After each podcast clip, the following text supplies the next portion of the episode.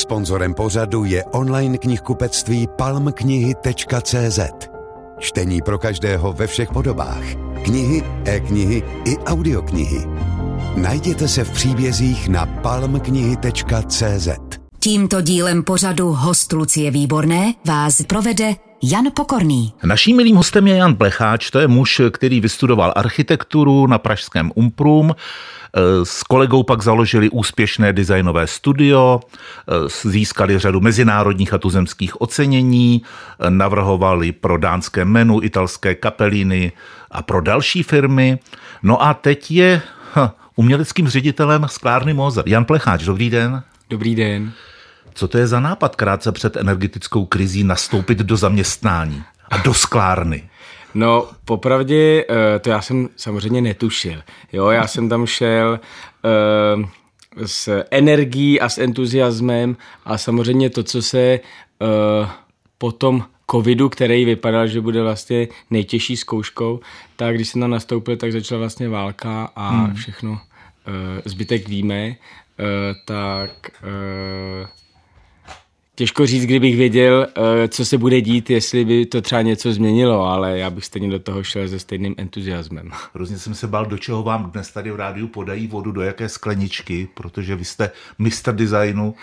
Eh, ale pijete z toho, jako by se nechumililo, tak to asi nebude tak žhavé. Ne? Jasně, to, no. uh, já jsem i popravdě taková kovářová kobila, takže i u nás ve studiu pijeme no. z nejrůznějších věcí, takže si myslím, Z čeho se pije o štědrém večeru u plecháčů? Tam je něco speciálního? No, tak uh, ona se uh, o to stará hlavně moje žena, co bude, uh, co bude na té uh, tabuli vánoční, takže ta teďka si pořídila nějaký skleničky, protože uh, už po asi dvou letech, kdy na mě naléhala, hmm. že bych mohl taky přinést domů nějaký skleničky a já jsem tak neučinil, tak si je někde koupila, takže ono to je spíš vždycky hmm. pro mě nějaký překvápko. No. Si nemůžete vzít v Mozru nějakou kazovou? Uh, potažmo já bych asi mohl, ale já se vždycky soustředím na úplně jiné věci a je pravda, že jsem tam vlastně skoro dva roky. A, a žádná kazová sklenička tam ža- nebyla. A, ž- a žádná kazová tam nebyla. Ne, já jsem uh, v tomhle to jsem to prostě uh, dělal takhle vždycky, že já jsem si nikdy nic nevzal domů, soustředím hmm. se na úplně jiné věci a nenapadlo by mě vlastně, jo, teď my, my nemáme doma z čeho pít. Přemýšlím úplně jinak. No. To jezdíte denně do Karlových barů, je ne? Eh, ne, nejezdím, jezdím tam většinou jednou týdně, někdy dvakrát podle toho, jak jsem potřeba třeba i na huti a tak. Jsou Vary hezké?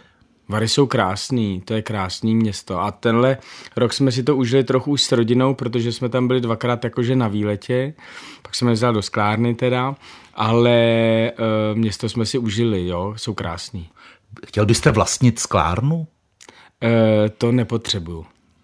Tohle vám stačí. ne, tohle mi stačí. Jaké to je, když eh, oceňovaný designér z Prahy přijede do Mozru, jde na tu huť, nebo do té hutě a teď tam vidí ty klasiky. Jak to udělat, aby ho vzali mezi sebe? Autenticky. Jasně, no tak uh, já jsem uh, to vlastně bral s velkou pokorou přijít do Mozru, protože mně přijde, že to je takový jako základ toho, aby to tam nějak mezilidsky fungovalo, že myslím, že určitě nejsou eh, zvědaví na nějakýho Pepíka, co přijde a bude mi říkat, jak, jak se ty věci mají dělat. Eh, já se s nimi vždycky snažím poměrně dost diskutovat nad těma věcma a poslouchat je, protože vlastně to řemeslo tam je na té nejvyšší možné úrovni a to jedno, jestli to je hůť, nebo jestli hmm. to je hmm. pak nějaká rafinace jako broušení nebo, eh, nebo rytí, tak se snažím jako co nejvíc poslouchat no, a, a pak dojít k nějakému společnému výsledku. Když eh, jste navrhl takovou tu krásnou modrou vázu, Ebis, tuším, že jste ji prezentovali v Miláně, tak eh, s jakou reakcí jste se setkal? Když přijdete s tím papírem, s tím nákresem a přijdete na tu huť za skláři, slyšíte, takhle to nejde, to my ne, takhle jsme to nikdy nedělali? Uh... Částečně, částečně jo, protože ta věc je velká, těžká a bylo to, bylo to opravdu vlastně byl taková challenge na toto vyfouknout, protože nejtěžší to je pro ty huťáky, hmm. protože ta věc je těžká. Ale nikdy mi neřekli, hele, to nedáme, to není možný, ale věděl jsem, že jsem na samý hraně jako vyrobitelnosti. A ale já už jsem to zažil několikrát za svůj život, že vlastně to, jak to bylo hodně, tak jak velká challenge to byla pro mě, to třeba navrhnout, tak oni to cítějí a vlastně si rádi taky tu výzvu jakoby převezmou na sebe. Takže když jsme viděli, že to je velký, hmm. těžký, tak ono to v nich taky ten zájem jakoby zapálí, protože oni jsou pak jediný, kdo to překoná, kdo to vlastně jako, který to zvládnou, jo. Vy jste umělec, vnímavý člověk, citlivý člověk. Je tam v tom mozru něco ve zdech? Nějaký genius loci? Uh, určitě, určitě. Je to jakoby cítit, když, ono to není cítit, když tam přijdete jako na první, ale něco v té fabrice je, protože ono, když se tak jakoby podíváte, co se vlastně, jakýma všemožnýma kotrmelcema třeba Mozer vlastně prošel, jo?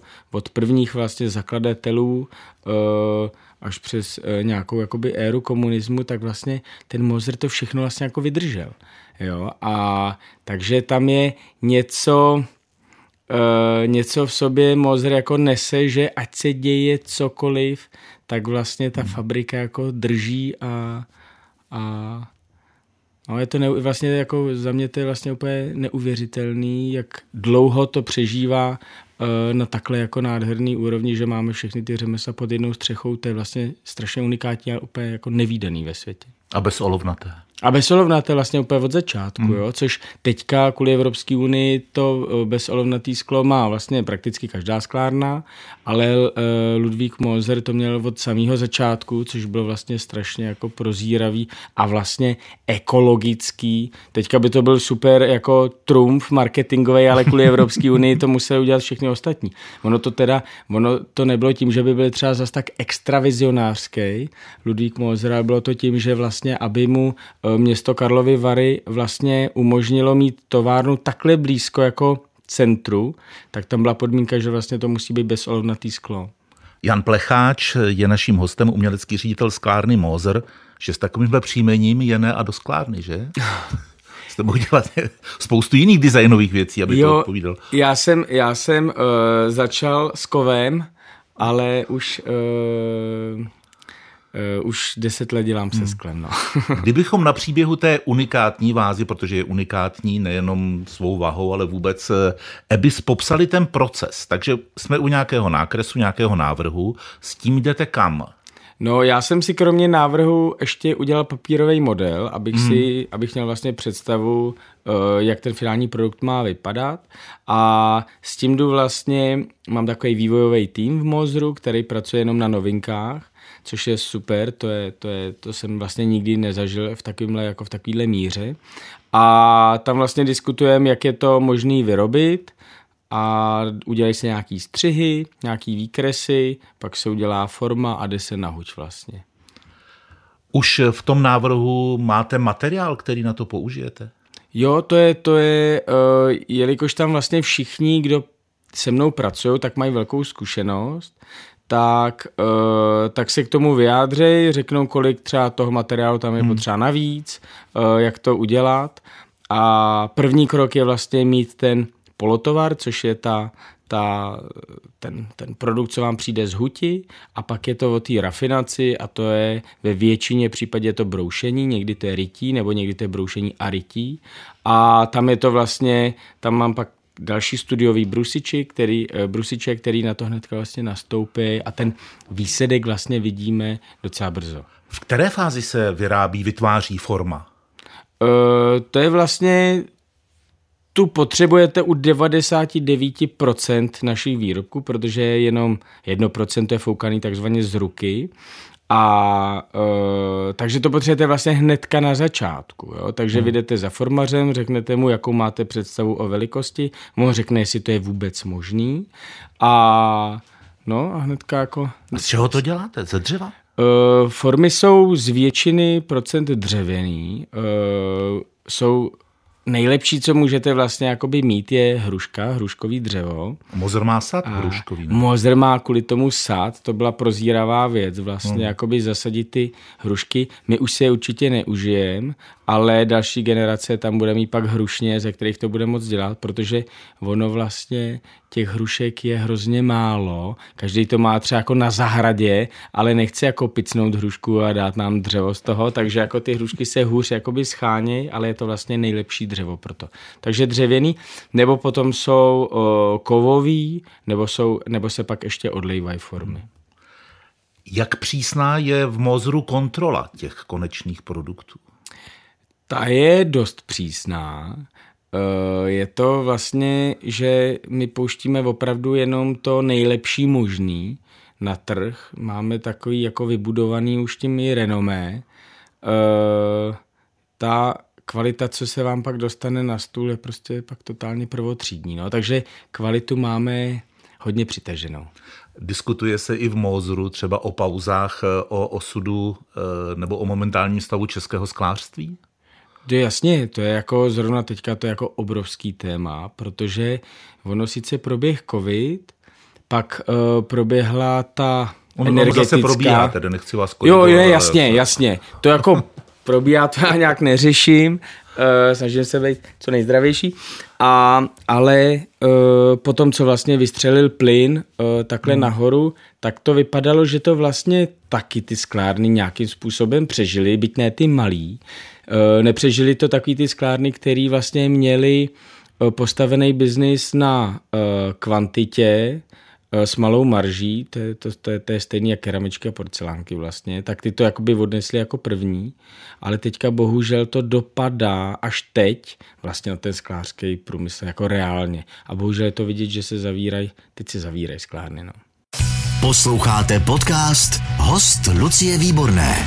Na radiožurnálu si povídáme s uměleckým ředitelem sklárny Mozer, Janem Plecháčem. Když bych se vás zeptal na tu specifickou barvu mozrovského skla, jak ona vzniká? Uh, je to vlastně barvy, které my teďka používáme, tak vymyslel uh, Leo Mozer, je tomu skoro 110 let, jak, kdy s nima přišel vlastně. A to je vlastně takový reálný DNA mózru. Máme vlastně, používáme 6 až 9 barev, normálně, který tavíme a vzniká to tak, že máte nějaký kmen, kde je písek a spoustu dalších takových jakoby příměsí a základ eh, je ta silika, ten písek a pak se do toho dávají různý uh, kovy drahý, který to je jenom vlastně špetka uh, takového prášku a vlastně vám to udělá barvu v celý tý pánovi. A já jsem použil vlastně u té první novinky, kterou jsem navrhnul, tak akvamarinově modrou, což je pro mě ta nejhezčí barva, co vlastně jakoby Mozer má. A je vlastně neuvěřitelný, jak moc současný ty barvy pořád hmm. jsou a jsou vlastně opravdu jako starý. A Leo Moser si s tím dal hroznou jako Uh, to byla vlastně jako dost věda to vymyslet a dal si s tím strašně záležet, protože udělal vlastně celou škálu barev, který se k sobě za prvý jako hezky hodějí a za druhý skvěle fungují. Když je uděláte tenkostřepí ty produkty, tak vypadají úplně jinak, než když tam dáte pořádný led, takže se s tím dá vlastně hrozně dobře hrát. My jsme se bavili o složitém životě sklářství vůbec, eh, teď kvůli energetické krizi, ale u Mozru to může být tak, že vlastně i v krizi si lidé kupují luxusní věci. Ne? Je to tak? Někdy i jako investici, ale ta se tvoří vlastně až na trhu, takže mm-hmm. tam nevíte na začátku. Na začátku to nevíte, můžete tomu jít samozřejmě trochu jako naproti, mm. určitýma jako limitovanýma záležitostma, ale uh, je to tak, ono jako v době krizí ta nejbohatší vrstva většinou jako ještě bohatné. Uh, na druhou stranu uh, taky se projevuje, jestli je ve společnosti chuť nakupovat. Jo? Neznamená to, že když se prostě neprodává, že to je tím, že by třeba ta bohatá vrstva neměla peníze, ale to jenom chutí. Jo? Máte nálady, kdy lidi utrácejí mnohem víc z nějakých důvodů a pak ty peníze stejně mají a prostě nenakupují. Hmm. Jo, takže myslím si, že a ono třeba i u nás ta geopolitická situace je hrozně jako složitá teďka, protože nelítají sem vlastně bohatý američani, nelítají sem bohatý číňani, rusové tu nejsou, lítají sem tak jako tajvanci třeba bohatí, ale takže ta, je tady spoustu vlivů vlastně, co, co, co, to, co to ovlivňuje. Taky důležitý aspekt je ten, že vlastně během covidu, jak byli všichni zavřený doma, tak hodně nakupovali. Chtěli to mít doma prostě hezký. A oni si to vlastně všichni se tak jako zásobili, že teď to všichni doma už hezký mají a vlastně je to vidět na uh, všech sklárnách, které hmm. se tady tomu segmentu jakoby věnují. Jo, že ta společnost je vlastně docela saturovaná. Hostem radiožurnálu je Jan Plecháč, hvězda nejenom českého designu, nyní umě... Teď jste se pousmál. Teď to tak je, je ne. Umělecký ředitel sklárny eh, Mozer. To vaše studio jste si ještě nechal? Stíháte to?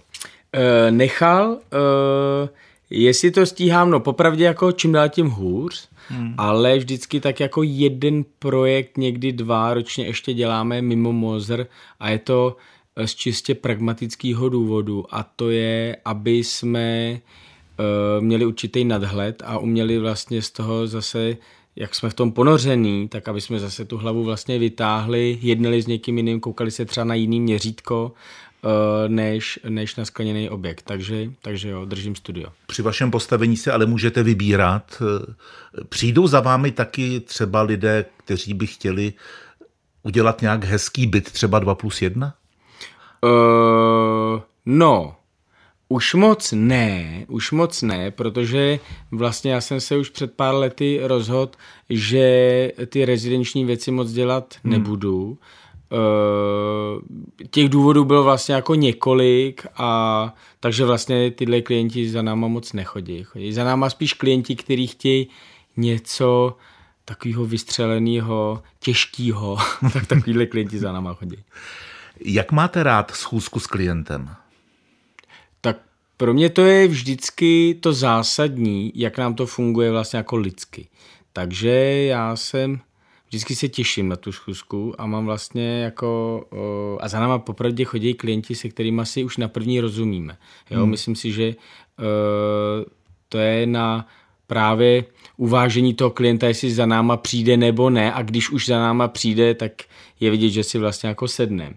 A jo, mám to rád, já se rád s lidma bavím, já mám rád jako celkově lidi, takže... No a když za vámi přijde na první pohled takový ten okázalý, nablištěný nabob, eh, který dává, vystavuje na odiv, že má spoustu peněz a že si může koupit, co chce. A teď vy si esteticky třeba ani nesednete, že jo? protože on nějak Takový vypadá. za náma nechodí. Nechodí? Nechodí. Tak to máte dobré. No, já jsem spokojený. Když se dívám eh, na ty věci, které dělají skláři, ono to nejde dělat na 3D tiskárně?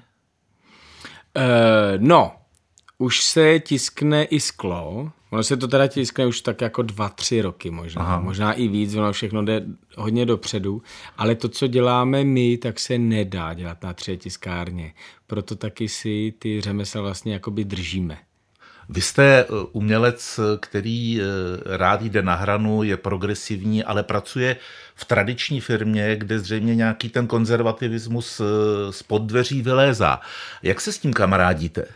No, je to tak, jak říkáte. Já už jsem to ale samozřejmě věděl, když jsem do Mozru šel.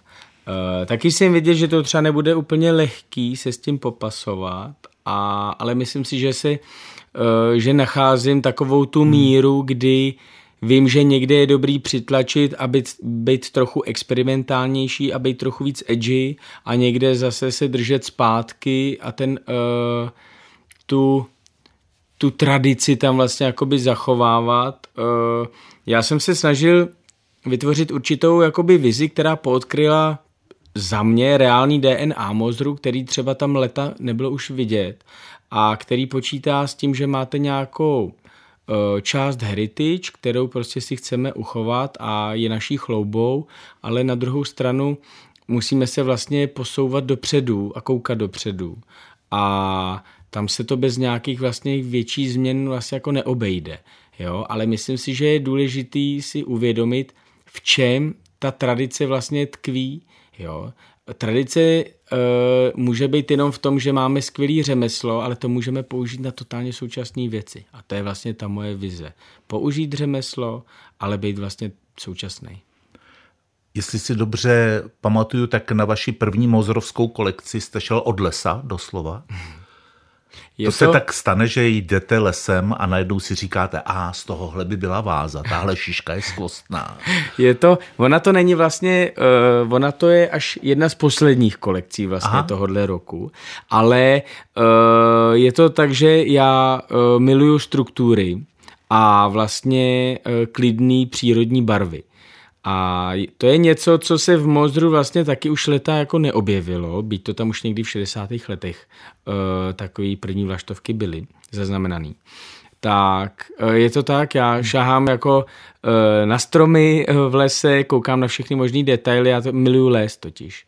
Jo? A je pravda, že vlastně, když se podíváte na tu kolekci, ta, ta duše lesem, tak ty věci tam jsou vlastně strašně hezky vtisknutý do skleněných objektů, jo, což není vůbec jednoduchý, ale právě díky hmm. řemeslu, kterými ovládáme, to možný bylo. Takže si myslím, že ta autenticita je tam vlastně krásně vložená do toho. Vy sám říkáte, že doba je přehlcená technikou a že jsme začali mít takový deficit právě té struktury, že nám, že nám chybí. Z čeho ten pocit pramení? No, uh, já jako designér mám jednu úlohu a to je vlastně vnímat svět kolem sebe poměrně jako uh, senzitivně. A když já sám si srovnám to, jak vypadá můj vlastně jako život, tak já jsem ještě dost pátečnický. Jo, já jako tu techniku se snažím využívat vlastně jako co nejmíň ale v té společnosti to vidět vlastně je a je vidět, jsou vidět ty tendence takového uh, trochu se sklidnit, uh, začít opět používat haptiku hmm. a vlastně, protože těch strojů a těch technologií je kolem nás vlastně strašně moc a já se vlastně vracím zpátky k těm kořenům, co si myslím, že je pro nás, pro lidi vlastně jakoby podstatný. Proto třeba i ty vlastně všechny novinky, co jsem pro Mozer navrhnul, tak jsou právě o té haptice, že si na ty věci vlastně chcete šáhnout, že z toho máte nějaký pocit, potažmo nějakou emoci. Když jdete třeba některými částmi Prahy, nepřipadá vám to až přebarevné, až překombinované? No to já s tím mám jako velký problém, já to jako leta hlásám, že vlastně, když třeba jdete v Anglii po Londýně nebo po nějakým, hmm. to je jedno, po nějakým jiném městě, tak vlastně vidíte uh, mnohem míň barev v tom veřejném prostoru vlastně. Jo, a, a to už jedno, jestli to jsou zaparkované auta, kde prostě v anglické ulici nevidíte žlutý auto, červený auto, pokud to tady není Ferrari a všechno je prostě černý, šedivý, stříbrný a vlastně máte tam jakoby mnohem větší vizuální klid u nás je to jako totální Balkán vlastně. Kdy jste byl naposled na hlavním nádraží v Praze? Na Hlaváku jsem byl, asi když jsem eh, jel s dětma na Čundr, takže v létě. Hmm. V létě, no, tak to je. A váš dojem? To je kapitola sama pro sebe jako hlavák, hmm. jo, to je, ale myslím si, že to není jenom jako hlavní nádraží, že ono je to vlastně takový jako zrcadlo toho, co se jako v Praze v těch parterech kterýma vy procházíte, děje. Jako no. Viděl jste asi ten návrh eh, nového hlavního nádraží, váš pocit z něj? Viděl jsem, já jsem, já jsem to jenom jako prolít, když jsme to probírali ve studiu někdy minulý týden. Uh, já popravdě, já jsem vůbec nestudoval, jaký bylo zadání té věci. Hmm. Jo. Myslím si, že tam už trochu jakoby pramení možná jakoby problém a teď je vidět, že, že to možná je celý úplně jako na vodě postavený. Nicméně uh, mně se ten návrh, uh, jako mě osobně, mně se nelíbí. Mně přijde, že uh, to vůbec nevychází z toho, co se tady jako historicky událo. Jo? Takže uh, já toho fanouškem nejsem. No. Jan Plecháč, umělecký ředitel sklárny Mozer, byl hostem radiožurnálu, za což vám děkuju a přeju hezké svátky a pevné zdraví. Mějte se hezky. Já děkuju moc a hezký Vánoce všem. Naschledanou. Všechny rozhovory z hosty Lucie Výborné můžete slyšet na webu radiožurnál.cz v aplikaci Můj rozhlas i v dalších podcastových aplikacích nebo na YouTube kanálu Radiožurnálu.